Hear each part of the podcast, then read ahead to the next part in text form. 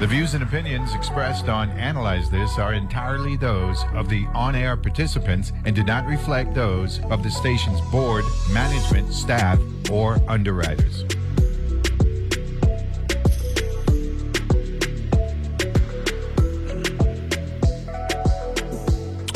And good Wednesday morning, and welcome to a hump day, the middle of the week edition of Analyze This here on your N P R station, the U S Virgin Islands, W T J X F M, with yours truly, Neville James. It is absolutely lovely in paradise today. I believe today is going to be the highest visibility day of the year because I can already see um the Cruise Bay side of Saint John and the eastern side of Saint Thomas. That would be the Red Hook side of Saint Thomas. Um, and it's just eight o'clock now. So I could guarantee you by midday, anywhere from mid to two, midday to two o'clock, we're going to be able to feel like we could reach out and touch Saint Thomas and Saint John today because the visibility is going to be awesome. So we got a great show. We got the man here in the house. Um, Mister VITEMA himself, uh, Daryl Jaschen, the director. He's going to be here for with us for hour number one. Then uh, hour number two, I think we got Susie Bowen and Vivian Flood coming in to talk about uh, Christiansted uh, Community Alliance, the Christian Cultural Group. Uh, they're lighting up Limerick Park uh, this weekend uh, as well. So let me get right to it. Uh, Director Jaschen, good morning. Good to see you. Good morning, Neville. Again, good to see you, sir. Yeah, man, wrapping up the hurricane season, right? It's been a very active season, but uh, for us, it's been a it's been a good quiet season. Yeah, man, yeah, man. I uh, looking over the data. Uh, we got spared this year. Yes, we did. This is fourth active hurricane season in the Atlantic historically. Mm-hmm. Things went north, things went south, things came close, but uh, preparedness is a key thing. A lot of prayers go along, also a long way. And a lot, a lot of the storms stayed out to sea and stayed on, on the uh, central and eastern Atlantic side of the ocean.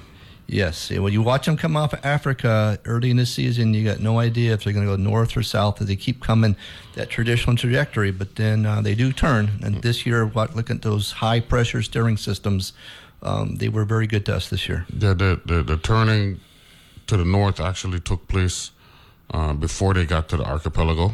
Um Notwithstanding the fact that we had uh, um, warm waters, that may have actually played a part uh, in it as well.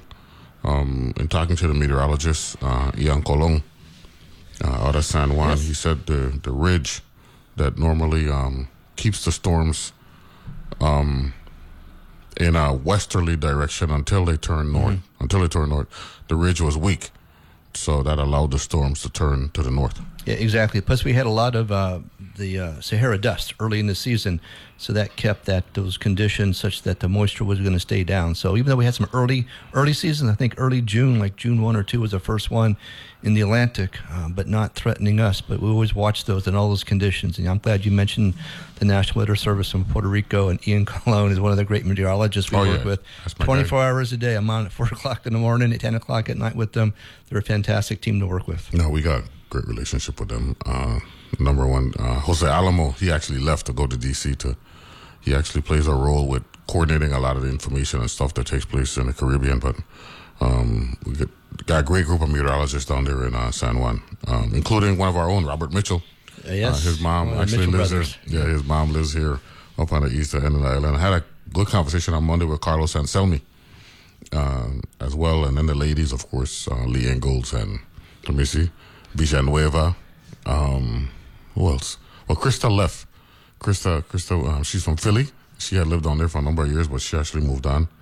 So I want to thank the meteorologists uh, for educating us and uh, keeping us informed as to what's going on. Now, there was a mention of one storm that actually did some damage, the one that hit the Big Bend area uh, in Florida, Idalia? Idalia, Idalia, correct. Yeah, and, uh, and that was weird. And that was actually a microcosm of a lot of the storm behavior because Philippe actually was the one that actually did anything. If, we, if there was one that actually impacted us. I think Philippe would be the one. And he actually made a, a circular motion when he got to the archipelago. He went north and came back and, and, and was yeah, doing his thing. Exactly. But without those being strongly defined, their, their mm-hmm. projections are always up, up to the air. So uh, we watched Philippe very closely as it came through, and we weren't quite sure if it's going to go left or it's going to go right. Even one or two degrees makes an impact for us, so we weren't quite sure with that. But uh, I think this rapid intensification this year, you talked about, you know, in Florida, you know, outside, you know, within twenty-four hours, that storm went very quickly mm-hmm. into a major hurricane. So I think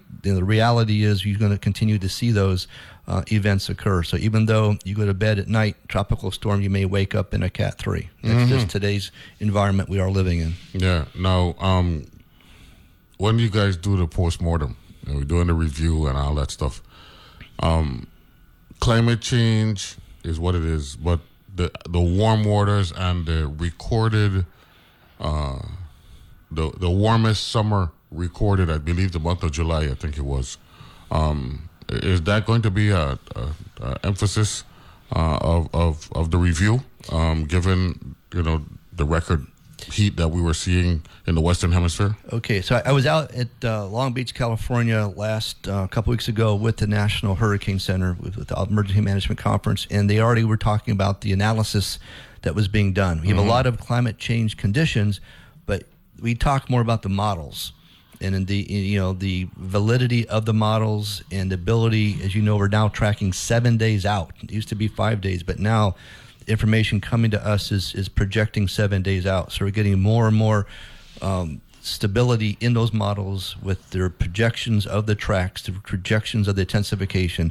But yes, as the complexities of climate change uh, become reality to us, we see more impact into those models and variables in those models, as well as the ability for that data to be gathered up through multiple mechanisms, whether it's, you know, drones, if you will. We have drone boats out there. We have drone airplanes. We still have hurricane hunters. We still have a lot of things that are still giving us information and, and more technology to come there. So um, definitely, you know, the variables are complex. Uh, we talk about the El Nino effect, what mm-hmm. it was this year or next year.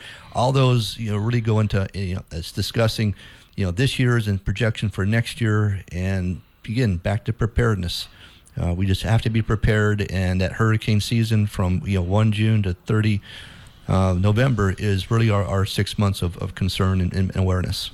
Um, this year was um, di- not different for us, but it, it created some logistical issues um, uh, in in classroom, in-house issues, because um, we had some oppressive heat uh, this year. Talk a little bit about that, please. Well, again, National Weather Service uh, works with us also on drought conditions, and they are very much working with us to understand the impacts of drought.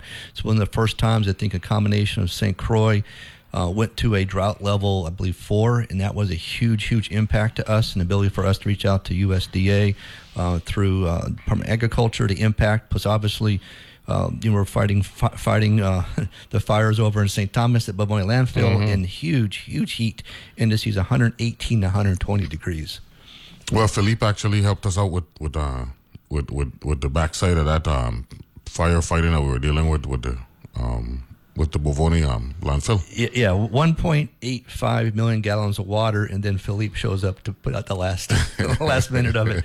Uh, so, yeah, Philippe was there, but the tremendous firefighters in there supporting that, and we had to rotate them through, uh, make sure they didn't spend too much time in their hydration, Department of Health. But anything today, uh, whether it's sports, whether it's recreational, whether it's just getting out and walking, we have to be hydration uh, and education to everybody. We had coordination with Puerto Rico Um, in, in dealing with the, the landfill fire, right? Uh, helicopters?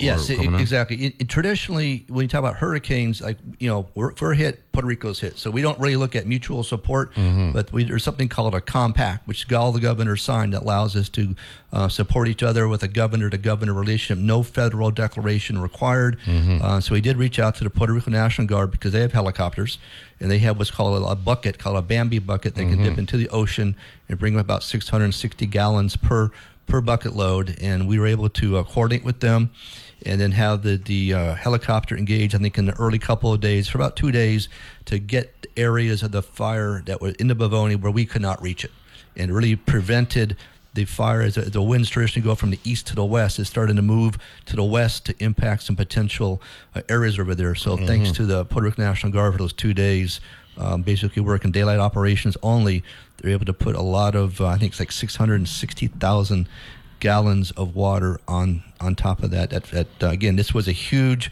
um, smoldering vegetation debris fire that caused from, you know, uh, internal combustion that basically resulted from debris that had been left over from Hurricanes Irma that came in both from Saint Thomas and Saint John that were per, right there in the uh, Bovoni landfill. So it was just, just the vegetation debris, but a tremendous challenge in having to fight like a forty-foot wall of uh, of charcoal coming down was, was rather intense. And really thanks to uh, V I P D, because they have drones now that have thermal imaging, believe mm-hmm. it or not, so they can do temperature sensing. Mm-hmm. So we could uh, we would fight about till about ten o'clock at night, and then we would come back and re-engage about nine o'clock the next morning. The drones would go up early in the morning and find those hot spots for us. We're looking, it's like, you know, about two hundred yards wide and about, you know, two hundred yards deep is where all these fires were. So underneath you, around you, uh, but having that drone to give that thermal imaging was, was so so good to have. No, no.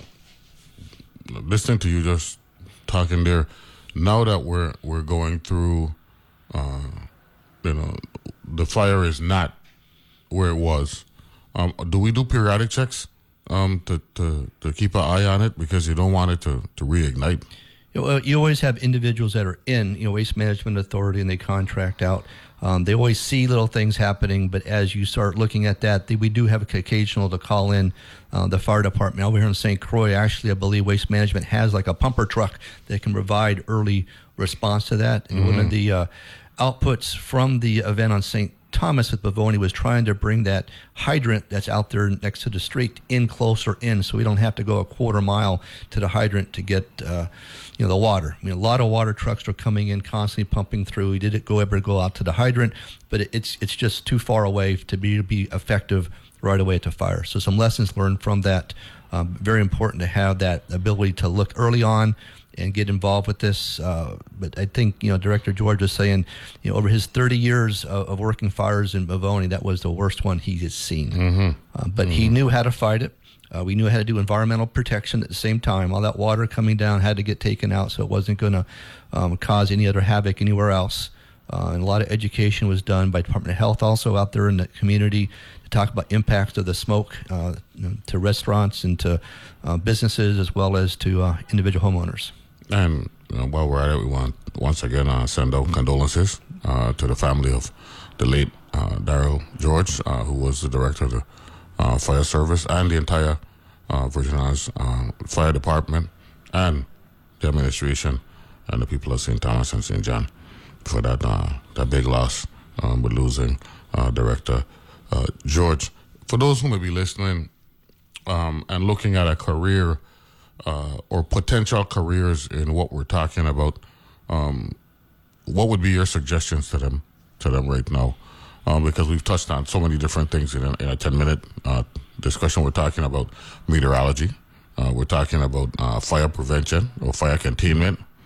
Uh, we're talking about um, you went out to Long Beach, uh, yes. emergency. So there's so many different areas. Uh, if we could, you know, give some advice to our young people who may be looking into Uh, you know, careers uh, along this line of uh, you know, protecting uh, the, the public and, and, and our environment. I think first of all is, is that, that desire to work for in public service. I mean, that's one of the keys to success is we're working, we're supporting the community, and, and that's our roles and responsibilities. No matter whether you start in as a firefighter, you start as a National Guard soldier, you start as a policeman, um, that gives you the foundation. We talk about incident command is how you basically work emergencies, no matter what's in the territory or whether it's in, in a different state or, you know, activity. Um, that's how we work uh, collectively. Um, you have to have a desire to get involved and educate yourself, educate the community. Uh, we're working with our VITEMA. We're looking on accreditation, so there's a tremendous standard, national standards in place. Uh, we have, you know, hazard mitigation. We have public assistance that are already part of recovery operations. You have operations, you have logistics, and of course VITEMA has nine one one also. So all of those are great places to start. uh, I think you need to have a, need to have a desire uh, to get involved and learn. Uh, a lot of my, my fellow National Guard soldiers, we stay engaged, and they love working with VITEMA. They have a federal mission, but also they work for the governor as we need to. Like, we're activated now for state active duty. Uh, we're working with them right now. So their involvement is very, very important. But uh, answer your question, I think it's really anywhere you go to. I think VITEMA does a great job of outreaching to the community. We talk about, you know, earthquakes. We talk about tsunamis. We have exercises that go along with that. We have the... Uh, you know, functional disabilities, you know, activities. We, we get involved with everybody. So it's a really good opportunity to, you know, reach out to the community. I have amateur radio operators we're looking at with them right now also to keep uh, the communication going. But you have to have a skill set that spans a lot of things, but really it's that passion to serve the community. The the conference that you went to uh, out in, in, in Long Beach, um, multiple agent, multi-agency attendance or just uh, specifically for Uh, emergency management directives? It was called the International Emergency Managers uh, Association, I A E M. Um, and really, it's a combination of a lot of the counties. You know, we, here we don't have the counties, if you like, back in the States, mm-hmm. but a lot of the counties, um, emergency management directors, a lot of fire, a lot of police. But we're one county. Yes, exactly. Yeah, yeah. But also I had the responsibilities at the federal side. So mm-hmm. I talked to the counties, my, my peers out there, they're like... Um, They don't understand FEMA. They don't understand the state. They just understand money comes down from the state for federal mm-hmm. to support them. But a lot of it has to do with skill sets in fire, uh, V I P D, uh, police, E M S. Uh, also, we had, you know, National Weather Service out there, a tremendous group out there, the Hurricane Hunters, National Weather Service. We had FEMA out there also, but it's a great opportunity to get and share those those opportunities. A lot of discussions about fires. I mean, just the, you know, California area, yeah. amount of fires it's out there. Santa Ana winds and yeah. oh, impacting um, the state of California. Yeah. And, and yeah. again, a lot of the incident command system, I C S, we talk about, Uh, was born out of the firefighters. So mm-hmm. you start locally, and as fires get bigger and bigger, you bring in more uh, resources and activities, and you set up your twenty-four hour objectives and goals like we do now. And so it doesn't matter whether it's a fire, whether it's an earthquake, whether it's a flood. It's that same process you go through. But it's a great opportunity. Uh, you, you listen to a lot of the lectures, and you have a chance to uh, participate. You get a chance to ask questions. You get a chance to really talk to your peers and really find out what, what's going on, you know, technology-wise, what's going on, you know, with all the gizmos, if you will. But also, ultimately, it goes down to how do you service your community? Uh, we had the uh, the head of administration of FEMA out there. Deanne Criswell was out there. Mm-hmm. Uh, we had the head of uh, CISA was out there.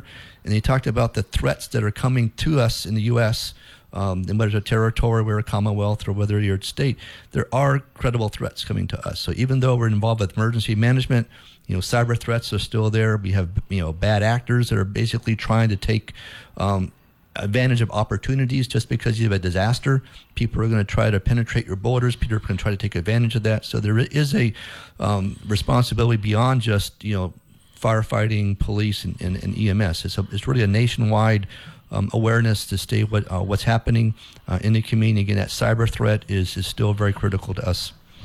And for those who are listening, um, National Weather Service in San Juan uh, issued uh, a notice um, about forty minutes ago. Um, n- tropical cyclone formation is not expected during the next seven days. so that's so that's some good news. We got uh, uh, Daryl Jaschen, Virgin House Territorial Emergency Management. Management Agency Director joining us here as per the norm on the last Wednesday of the month during the hurricane season. We'll take a break. Be back right after this.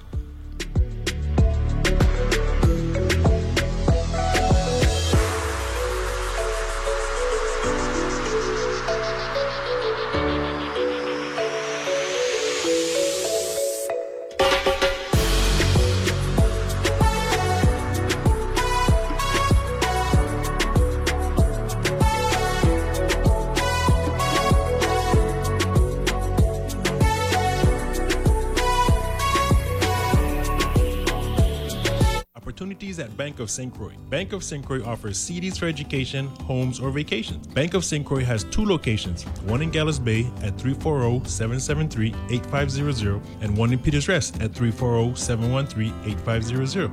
A penalty might be imposed for early withdrawal, new money only. Funds may not be transferred from existing Bank of Saint Croix accounts to C Ds. Rates subject to change at any time. Fees may reduce earnings and principal. w w w dot bank of saint croix dot com. Member F D I C. Doom scrolling. Let's break that habit, folks. I'm Aisha Roscoe, host of Weekend Edition Sunday, where if you want to know what's going on in the world and why it matters, all you have to do is give your thumb a rest and perk up your ears. We've got the news, but we've also got curiosity, joy, and surprise. Tune in for Weekend Edition from N P R News. Weekend Edition, Sundays at eight a.m. right here on W T J X F M, your N P R station in the Virgin Islands. Music can be an incredibly personal experience. A song can inspire you, it can comfort you, it can make you feel understood, it can even take you back to a specific moment in your life. And it all begins with the artist. Join me, Raina Duras, as I get personal through in-depth interviews with your favorite musicians and find out where those songs come from on World Cafe. Weekdays at ten p.m. on W T J X F M ninety-three point one.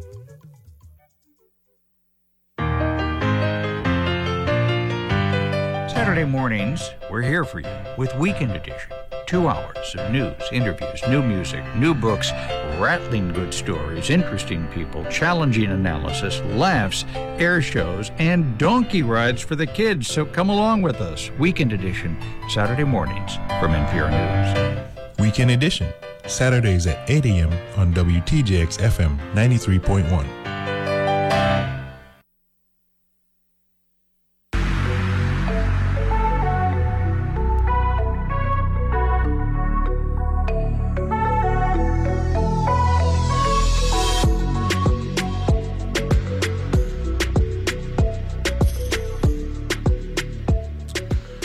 Back here on Analyze This. It's the last Wednesday of the month, so you know we got the uh, VITEMA uh, here uh, in the studio joining um, director uh, Daryl Jaschen.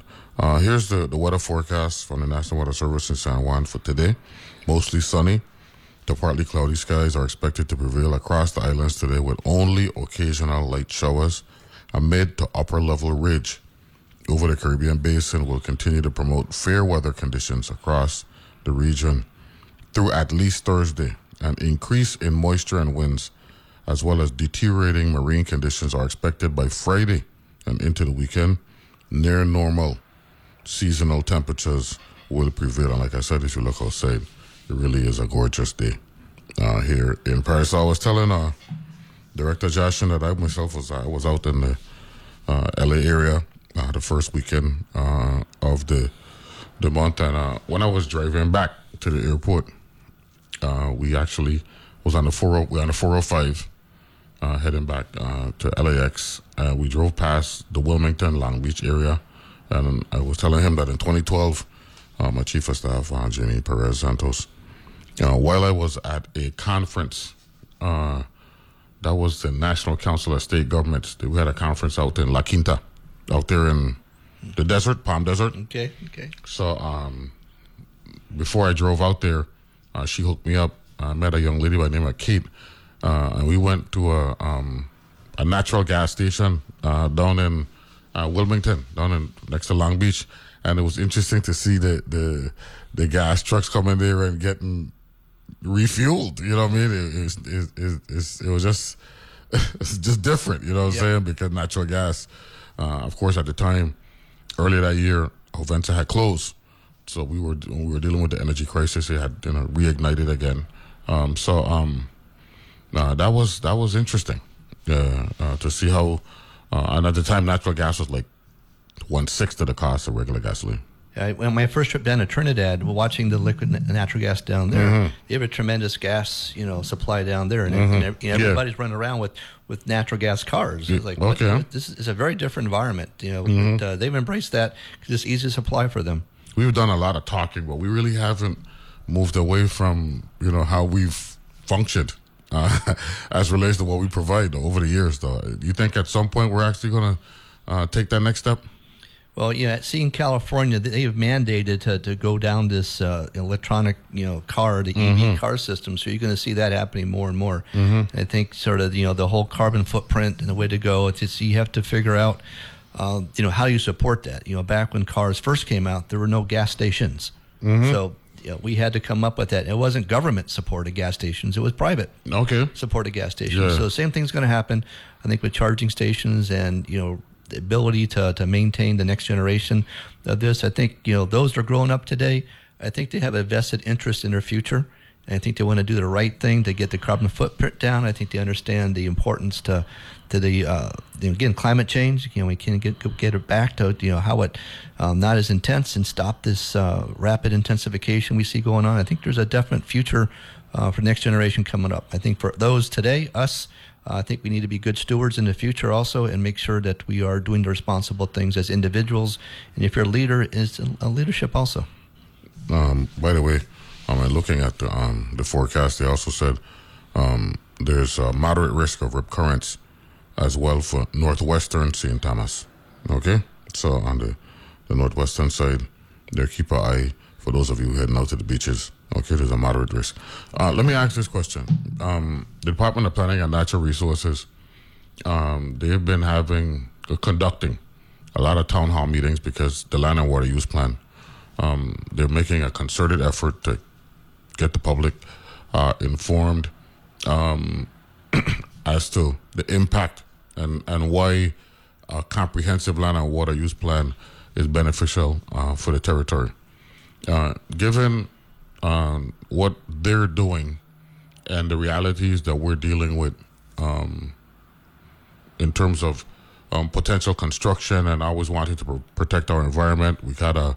Um, You know, sun and sand is our thing. Mm-hmm. You know what I'm saying? Um, and I know you've been working on with uh, Commissioner Oriole. Uh, what's what's it been like as it relates to what kind of input VITEMA could provide to help uh, Vit, uh, D P N R and the public at large in processing information and, you know, making sure that wherever whatever whatever direction we go in, um, it's a sound um, foundation that we've used to guide us into that direction. Yeah, what, what, you know, VITEMA is one of our, our, you know, deputy directors or directorates is is hazard mitigation. So we, we produce a hazard mitigation resiliency plan, um, and actually going to be signed off. We're going to go up for public here the next couple of months. So by by mid year of twenty-four, we should be able to finalize that, and that's something we work again uh, for both threats that are natural plus threats that are man-made. And part of our accreditation process we're going through with hazard mitigation, just not looking at floods, but looking at potential for, you know, man-made hazards that may come out of refineries or come out from other areas to go. And you balance those out. You don't want Doctor to... Guanel, Doctor Guanel yep, and, yep, and, yep. And, and his group. Yes. And, yep. and Miss Rivera. Yep. She, she works with you yep. or she works with... Uh, she is, well, she is my hazard mitigation, or the territory's yes, she, hazard mitigation she works with VITEMA, uh, right? officer. Yes, yeah, and she's, right, yeah. she's part of, um, you know, working, you know, recovery, if you will, from Irma Maria. So a lot of her staff is is on board to do the hazard mitigation, mm-hmm. uh, to build back, you know, not just recovery, but recovery, understanding if we if we take these hits constantly in the same areas, well, why? And let's put those... Um, Kim Waddell, right? That's another yeah, Kim, name. Kim yeah, Waddell. Kim yeah. and Greg, yes. Kim and Greg, yeah. Yeah, yeah they, they've been, they're always been involved with this development, and we have a review process. The The hazard mitigation resiliency plan I looked at, it's it's about, you know, yay thick when you, when you print it out, mm-hmm. uh, but it's a very good comprehensive plan that then nests in with uh, what D P N R is doing to make sure we don't obviously encroach on um, areas we don't want to, environmental conditions, the mangroves, for example. Mm-hmm. We don't want to build areas where flooding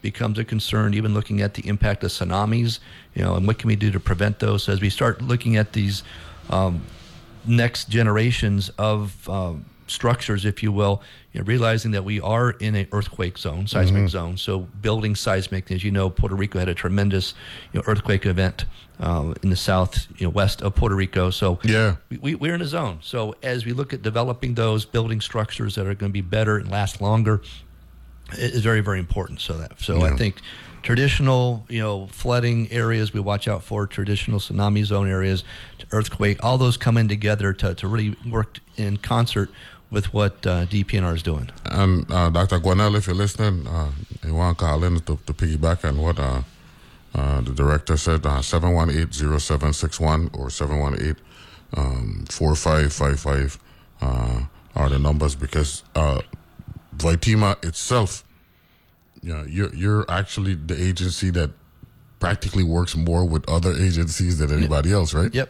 Whereas you can see, yeah. go coordinating it, and it's all about yeah. coordination. So, mm-hmm. yeah, exactly. And so this hazard mitigation resiliency plan is a tremendous resource, and we will have public um, you know, opportunities to review that and discuss that before we go final on Saint Croix, Saint Thomas, and Saint John. Uh, and that's important to have that feedback from the community. And there's also the, the watershed, yes. right? The, the, the, the, where they, they identify, what, seven of them in the territory? Yes. And um, they look at the, the different, they've been studying that. Yes. Right? And that's all part of the... Yeah, but the drought yeah, drought the, impacts the drought also... Impact, yeah. yeah. So uh, there's all these threats we look at and how we mitigate those threats in order to to minimize those, if you will, or to build smarter, to build better, so we don't, again, put ourselves at risk for Mother Nature or, again, man-made events that could occur. Mm-hmm. No, uh, November has been a rainy month, right? Yeah, but lots of green, lots of yeah, green in the territory. Yeah, yeah. Oh, the grass, no, no, we loving it. Weed eaters are out. No, yes. we love we loving it. You know what I'm saying? We're looking up, and the island is lush. You know, no doubt about that. Um, but that's typical, though.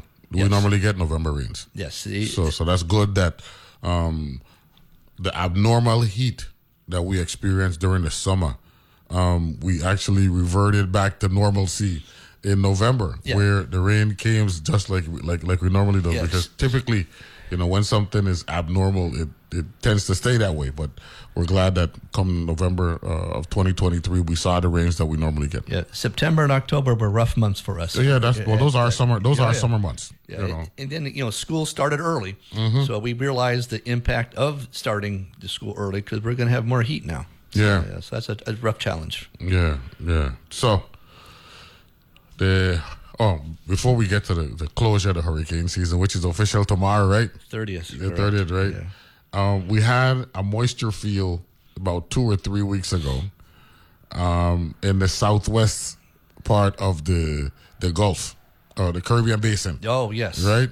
So talk a little bit about that, because um, we were lucky. I spoke with Carlos Anselmi on Monday, um, not this past weekend, the weekend before, ten, eleven days ago. Yeah. Um, Hispaniola was hit with heavy, heavy rains. We were not. You know, Puerto Rico was not, the Virgin Islands was not.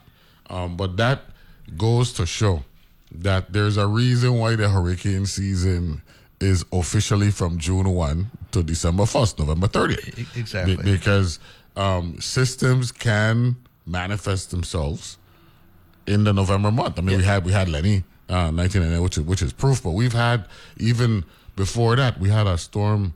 Uh, I was in college, I believe. We had a storm by the name of Klaus that actually hit the the pier and damaged the pier down in Frederickstead. Okay. You know what I'm saying? So people have been saying, well, why the hurricane season so long? And we our main hits are in September, but the hits can happen. Yeah, and remember, the, this is the Atlantic hurricane seasons. If you go mm-hmm. out to the NOAA website, you can see each month sort of where the formations and where the impact of these tropical cyclones go. So, you know, early in the season, it's really up along the, the eastern seaboard, if you will.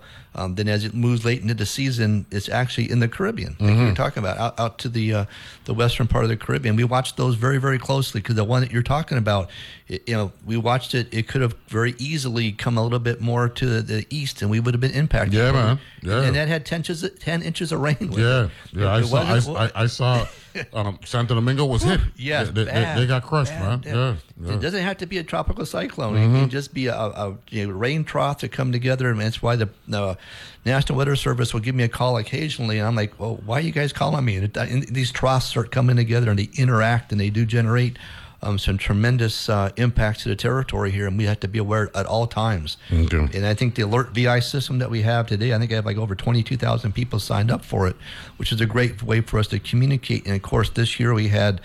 Really, I think the first time since two thousand fourteen, FEMA did the I P O S, which is the uh, Integrated Public Alert Warning System, to all of our phones, you know, and the television stations and radio stations, to really put out a nationwide um, test of an, an alert system. So if you're in California, or where you're in Puerto Rico or or Saint John, you got that alert message, which was great to see the ability of technology to alert us in case something happened. And VITEMA can do that also.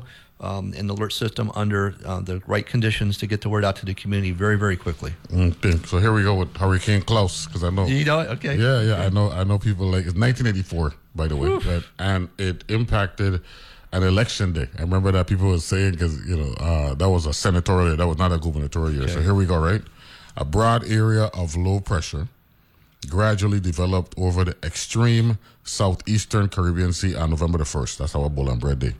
It moved slowly westward and steadily organized, right? So, so it moved west, By November fourth, the system stalled to the north of Curacao, all the way down by the, by the northern yeah. part of South, the mm-hmm. northern part of South America, which was followed by a turn to the northeast. Convection slowly organized as a surface circulation formed, and on November fifth, the system developed into Tropical Depression fifteen. Initially weak with only twenty miles per hour winds, the depression steadily organized, and as it moved northeastward, and a reconnaissance aircraft mission confirmed the existence of the cyclone on November sixth, as it was located midway between Puerto Rico and the Netherlands Antilles. So we could stop there because the story's good, right? But it goes to show that it was down there north of Curacao. Then it, it, it was it went out in the Caribbean basin, and that's where it strengthened, right? That, yep. That's pretty much what happened, yes. right? Yep. If Back, it was between Curacao and Puerto Rico. Yeah, they get that warm waters, the conditions, yeah. the convection, everything came to be. Mm-hmm. Yeah. Okay, so here we go, right? Uh, late on the sixth, the strength, the depression strengthened into Tropical Storm Klaus, which located a short distance south of Puerto Rico. Tropical Storm Klaus continued northeastward, made landfall on extreme eastern Puerto Rico early on November seventh, so that would be the Humacao, Fajardo area, right? Um, the storm passed a short distance north of the Lesser Antilles, so that means it's heading in a northeasterly direction, right? Favorable conditions allowed the storm to continue strengthening, and Klaus attained hurricane status early on November the eighth. The hurricane accelerated to the northeast, reached its peak intensity of ninety miles per hour on November eighth. After maintaining its peak strength for thirty hours, Klaus weakened slightly, and then uh, through an approaching trough of low pressure turned Hurricane Klaus to the northeast. And then the next thing you know, by November thirteenth, Uh, it was four hundred forty miles south southeast of Cape Race in Newfoundland. You know, it's all the way up there. So yeah. It goes to show that the, uh, like they say, the the the deeper you get into the hurricane season, the reverse direction tends to exactly. take place with, with the systems. Yep. And also, you know, there's four quadrants in those hurricanes. So that northeast quadrant we talk about, that mm-hmm. would be the one that sounds like would have been as it was coming up towards the, you know, going northeast. Uh, that would be the we would call through the dirty side, the worst part. And that would be, hit more Saint Croix side. Yeah, and yeah. So that's the worst side. Is that that uh, you know, the western side, the, shoot, the the the big part of the triangle. Yeah, right from from Ham's Bluff down to yeah, exactly. down to Sandy Point. Yeah, yeah. So as the hurricane came up, that, that right side is you moving. That's the worst part of the hurricane for mm-hmm. that particular storm. So each one's going to be northeast, different. The northeast quadrant, yeah, right? Exactly. That, that so, part of the storm. Know, so yeah. it, it doesn't take you know a major hurricane to cause some, some challenges. Yeah, and it, that's why the the the, the pier. Yeah. in Frederickstead had uh, had been impacted, but then we rebuilt that. Yeah, I'm know. really worried about when, you know, we start watching this hurricane slow down as they mm-hmm. start approaching. It's like, that's not a good thing. Yeah. Um, and I want them to speed up and get through as fast as they can. Oh, yeah, yeah. That, that's what you want. In the Bahamas. That's, that's oh, my God. Yeah, yeah, yeah. yeah. With Abaco, right? Yeah, yeah that was one, terrible. Yeah. yeah, Saint John received fifteen inches yeah. of rainfall. That's a lot of rain. And both Saint Thomas and Saint Croix received ten inches while rainfall in the B V I remained below yeah. uh, ten inches. By the way, Uh, we got another break. I was in New York uh, in nineteen ninety-five, and that's when I learned about nor'easters. Oh, yeah. You know what I'm saying? Because, because that's these storms working their way up there exactly. in, in November, yeah. right? Uh, that's why they, they refer to them as, as uh, nor'easters. That was, that was I, I man. Yo, I like being in I like being in New York in the, in the fall and the winter time. I, I'm just weird like that. We'll take a break, and we'll be back right after this with uh, Director Daryl Jaschen from VITEMA. We're doing our postmortem, uh, the hurricane season twenty twenty-three, closing out tomorrow. Be back right after this.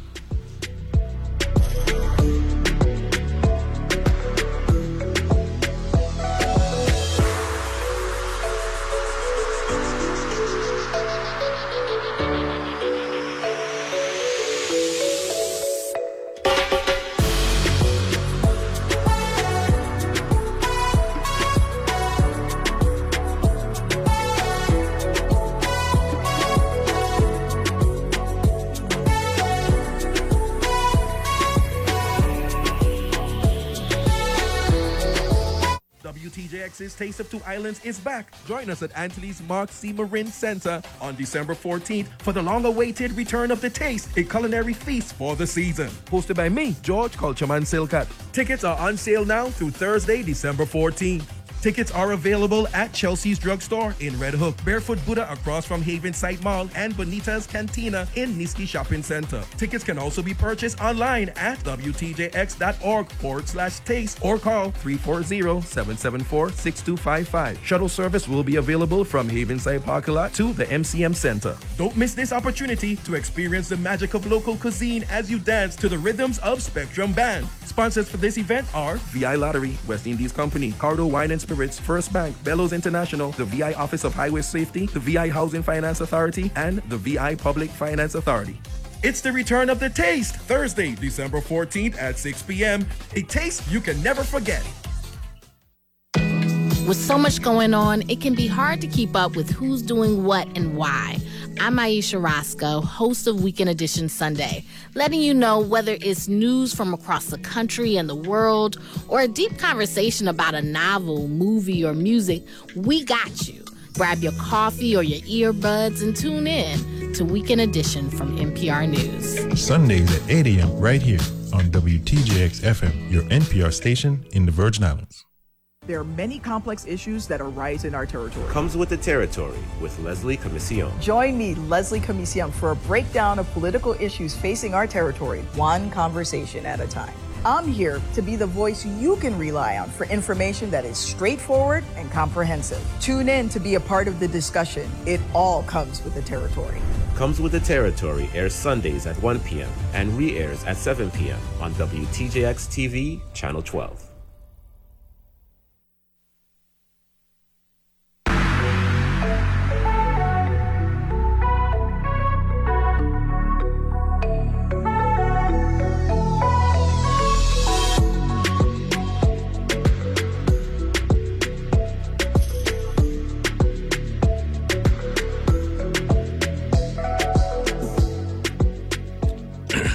Back here and analyze this, and uh, yeah, uh, I just I was looking up some more information about uh, Hurricane Klaus, and uh, it was a hurricane one. It did some damage.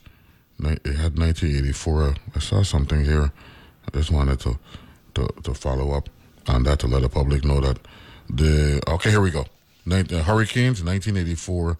Hurricane Klaus caused severe flooding, but uh, I was also looking, right, uh, during the break. So check this out, uh, Director, with this particular storm, right? They said that uh, mm, Vieques, much of the southern half of Puerto Rico, reported over seven inches. Vieques received about seven inches of precipitation, while Culebra experienced over ten inches. Now, if Saint John experienced fifteen inches, and Saint Thomas is in between mm-hmm. uh, Saint John and Culebra and Vieques. Then that, then that speaks to that northeast quadrant yep, again, right? Exactly. Where, where, where we always reference mm-hmm. where the heavy convections and the rain is, right? Wow. Wow. This is, and they said the strongest winds um, remained offshore, and wind gusts peaked at thirty-seven miles per hour at the Roosevelt Roads uh, Naval Station. This is interesting. Said Dominica. ten thousand people were impacted on the island of Dominica. So this looks like it was one of those elongated storms, yes. right? Yeah. And in Antigua, strong waves from the hurricane produced severe beach erosion, which is something that we take the tent for granted, right? We're, we're more concerned about homes and structures. Mm-hmm. But beach erosion is very, very important. Very, very, it could be very, very dangerous yeah. and, and and create significant damage, right? Yes. Well, I, if I understand right, uh, back when Omar, really not Omar, but uh, Hugo over here on Saint Croix, Uh, Buck Island was tremendously impacted. The whole the mm-hmm. sands on, on Buck Island were tremendously changed. Mm-hmm. Mm-hmm. So that, that has a huge impact. Plus, in course, no, Omar know. did damage too. That was in two thousand eight. Yeah, right. That was in two thousand eight, yeah. and uh, that one actually moved in that. It actually moved. That was an October storm, and it moved in that November yep. direction, yep. where it went from, from I guess southwest to northeast. Yeah, I was the operations officer, the National Guard for that storm. Okay. And we watched it yeah. south of Puerto Rico just sort of stall. Mm-hmm. Then all of a sudden, it started coming towards. Um, Saint Croix, and then it hit, clipped the uh, the eastern end. I remember going out and looking at all the damaged telephone poles that were down on the eastern end of Saint Croix and going, oh my goodness. Okay. But they had them up pretty quickly. WAPA yeah. was out very, very quickly. So, so, so check this out, right? A month af- About a month after the storm passed, President Ronald Reagan declared the U S. Virgin Islands a major disaster area. So tell us about uh, why the, the uh, delayed declaration? How, what would cause that? You know? it, it has to do with the assessments. I mean, okay. Now we do a lot of pre pre storm because mm-hmm. we can see projections. A lot of you know in that time frame, we probably had not a whole lot of projections of what was going to happen. But after the storm is when you do your assessments, and so you do an initial assessment as a territory. And if you realize you you've reached above a certain amount of damage, let's just call it a million dollars, then you can go out to the federal side and say, hey. Uh, we need some help and assistance beyond our capability. Can you do a joint assessment? And they okay. come in and they look at it also as FEMA says, yep, that validates that. And we give you um, a emergency declaration to provide some some support for funding as well as some response and setting up disaster assistance and for the community. Uh, but that's that's normal back in those days. Okay, okay. Yeah. Good. No, that's good to know. You know what I'm yeah. saying? Because, because assessment, just because your initial assessment tells you something, it don't mean that a subsequent assessment might not might, might actually unearth yep. something that you didn't notice or assess right. uh, with the initial assessment. It said because damage was not significant, the name Klaus was not retired after this year. However, yep. the name was later retired after Hurricane Klaus and was replaced by Kyle. So, Director Fleming, yeah. when you come in on Friday for the Power Hour, yeah. uh, it was replaced by Kyle in nineteen ninety-six. I'm going to let you know that uh, you're a part of the... Um, Uh, hurricane uh, uh, alphabet, so to speak. Question uh, from one of the listeners. Um, does the buildup of military in Guam potentially give it greater resources in time of need compared to existing compared to existing situation in V I since the closure of Roosevelt Roads? Spec- speculative, speculative. Well, usually the, the buildup we're talking about is usually with what's called active duty forces or it's called Title ten. Okay. So, you know, after disaster... Educate me here because I'm I'm, yeah. I'm, I'm I'm lapping this up. Yeah. yeah, we have National Guard here. We don't have the active duty forces and such. So, mm-hmm. you know, the ability for us to reach out, you know, for, for National Guard as well as for federal forces is there. So I think for, for Guam, as long as they're not deployed off island, now having been in the military, even though you're stationed in Guam, you're going to be all over the place. You're going to be out in a float. If you're in the Marines, you'll be out for six months, come back for a couple of weeks and go back out again. So you have the ability to get, you know, immediate support there for a short period of time. And part of the challenge is, you know, Title ten, National Guard, they're expensive. So the intent is as you have the immediate need, get the right resources there, justify it. You are overwhelmed as, as a territory of a commonwealth, and I need assistance and support for whatever it is, water purification. It could be medical evacuation. Get them in, get them used, get them supported, and then get them out. So now you can go back to your normal um, capabilities to then do your own response and start your recovery operation. So uh, the easy answer is as long as there is there, yes, um, there is a, you know, a federal mission. So a lot of cases, you will not compromise your federal mission, first of all. So you have to make sure that those forces that are out supporting the theater are, are there. They may have some of them come back that may be more of a civil support group, if you will, um, to help out with roads, to help out with uh, communications. Um, but, yes, that was is a good good plus to have, but you don't compromise your, your, your federal posture. Two questions, two final questions before I excuse you because I know you got some writings to deal with. Um, what about are networking with the other insular possessions as it relates to emergency management? Uh, how is that working out?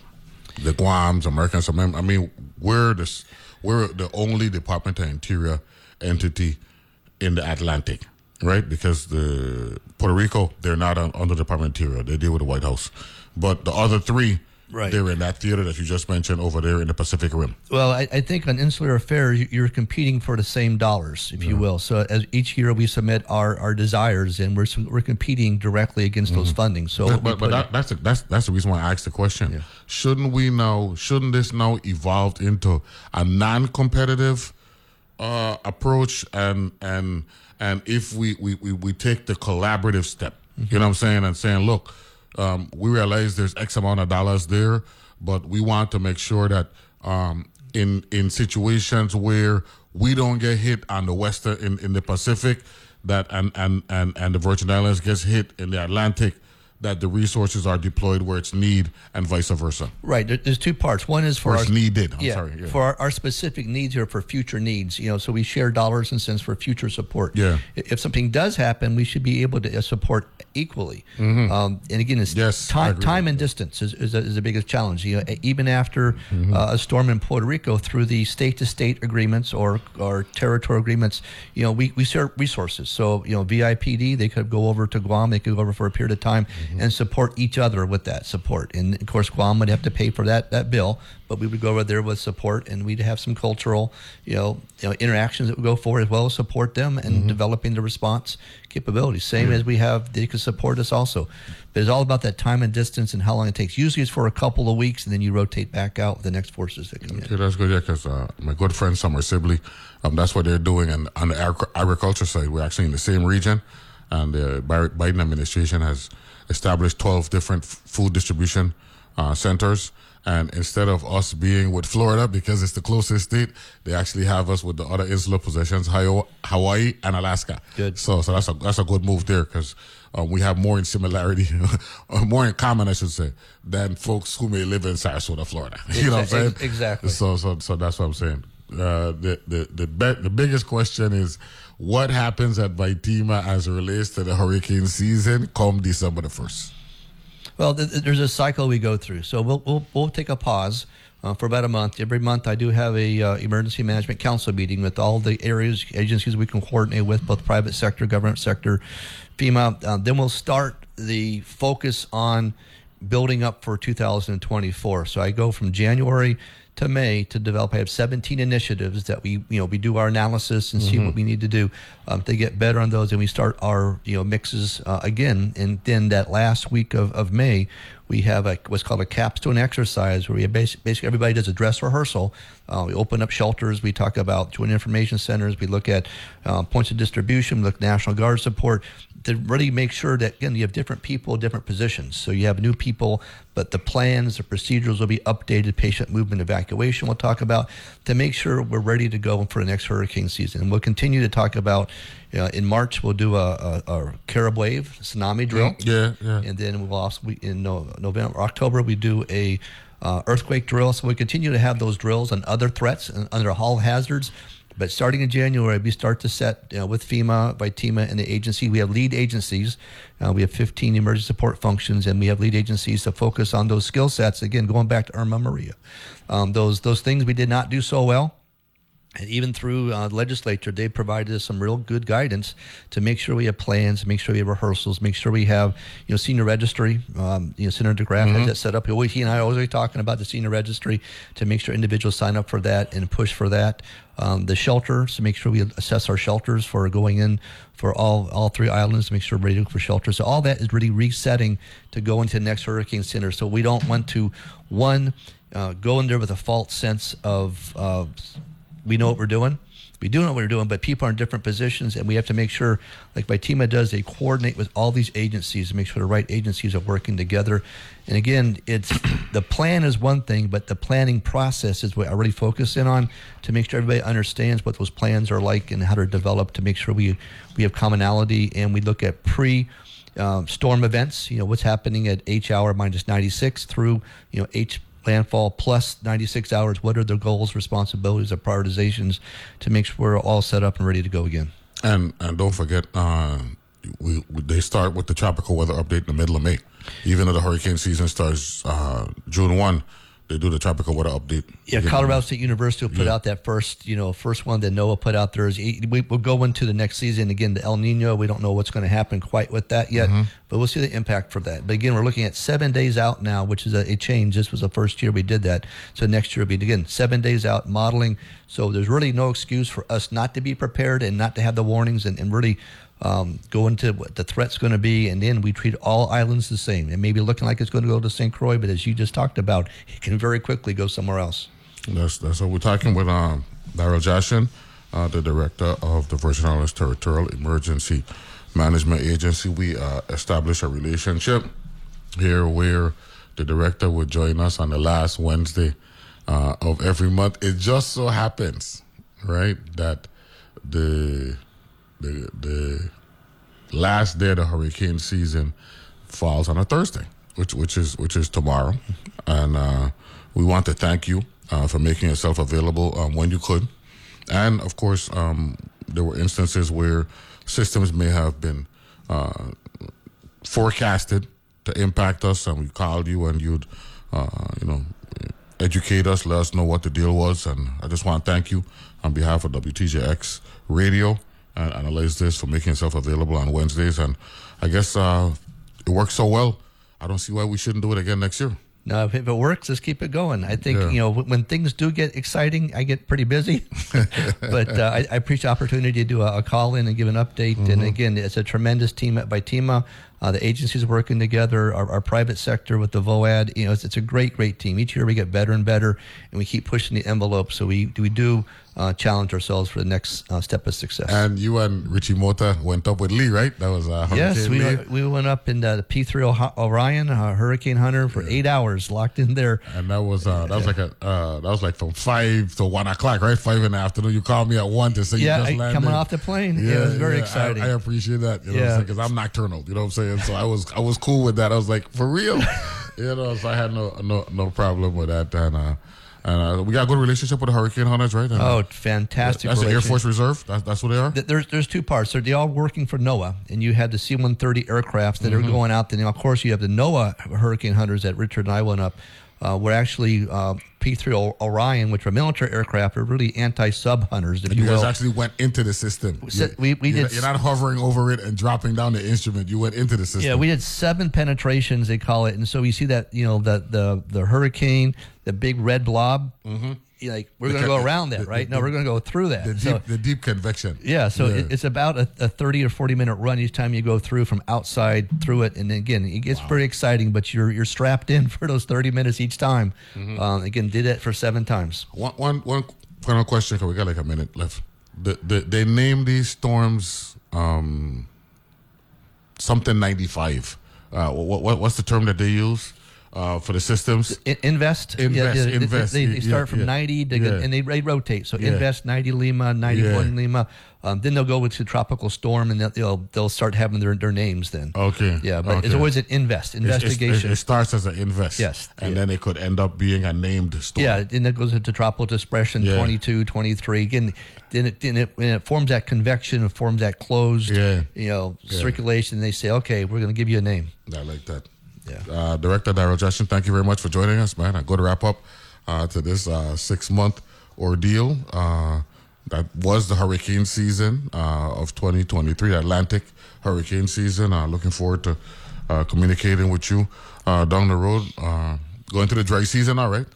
This is the dry season the, the, the, the, between now and April, right? We're not going to have the Sahara dust.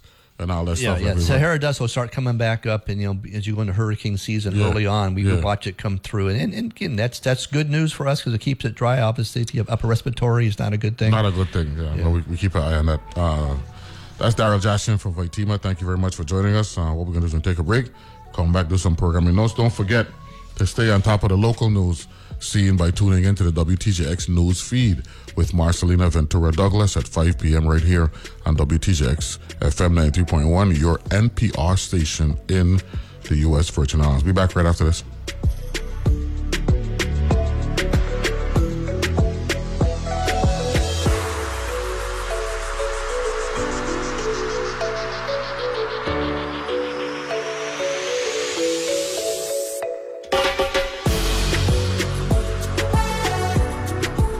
The views and opinions expressed on Analyze This are entirely those of the on-air participants and do not reflect those of the station's board, management, staff, or underwriters.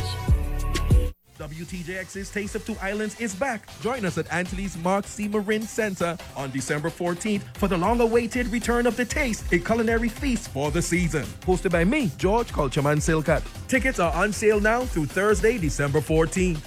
Tickets are available at Chelsea's Drugstore in Red Hook, Barefoot Buddha across from Haven Site Mall, and Bonita's Cantina in Niski Shopping Center. Tickets can also be purchased online at w t j x dot org forward slash taste or call three four zero, seven seven four, six two five five. Shuttle service will be available from Haven Site Parking Lot to the M C M Center. Don't miss this opportunity to experience the magic of local cuisine as you dance to the rhythms of Spectrum Band. Sponsors for this event are V I Lottery, West Indies Company, Cardo Wine and Spirits, First Bank, Bellows International, the V I Office of Highway Safety, the V I Housing Finance Authority, and the V I Public Finance Authority. It's the return of the taste, Thursday, December fourteenth at six p m A taste you can never forget.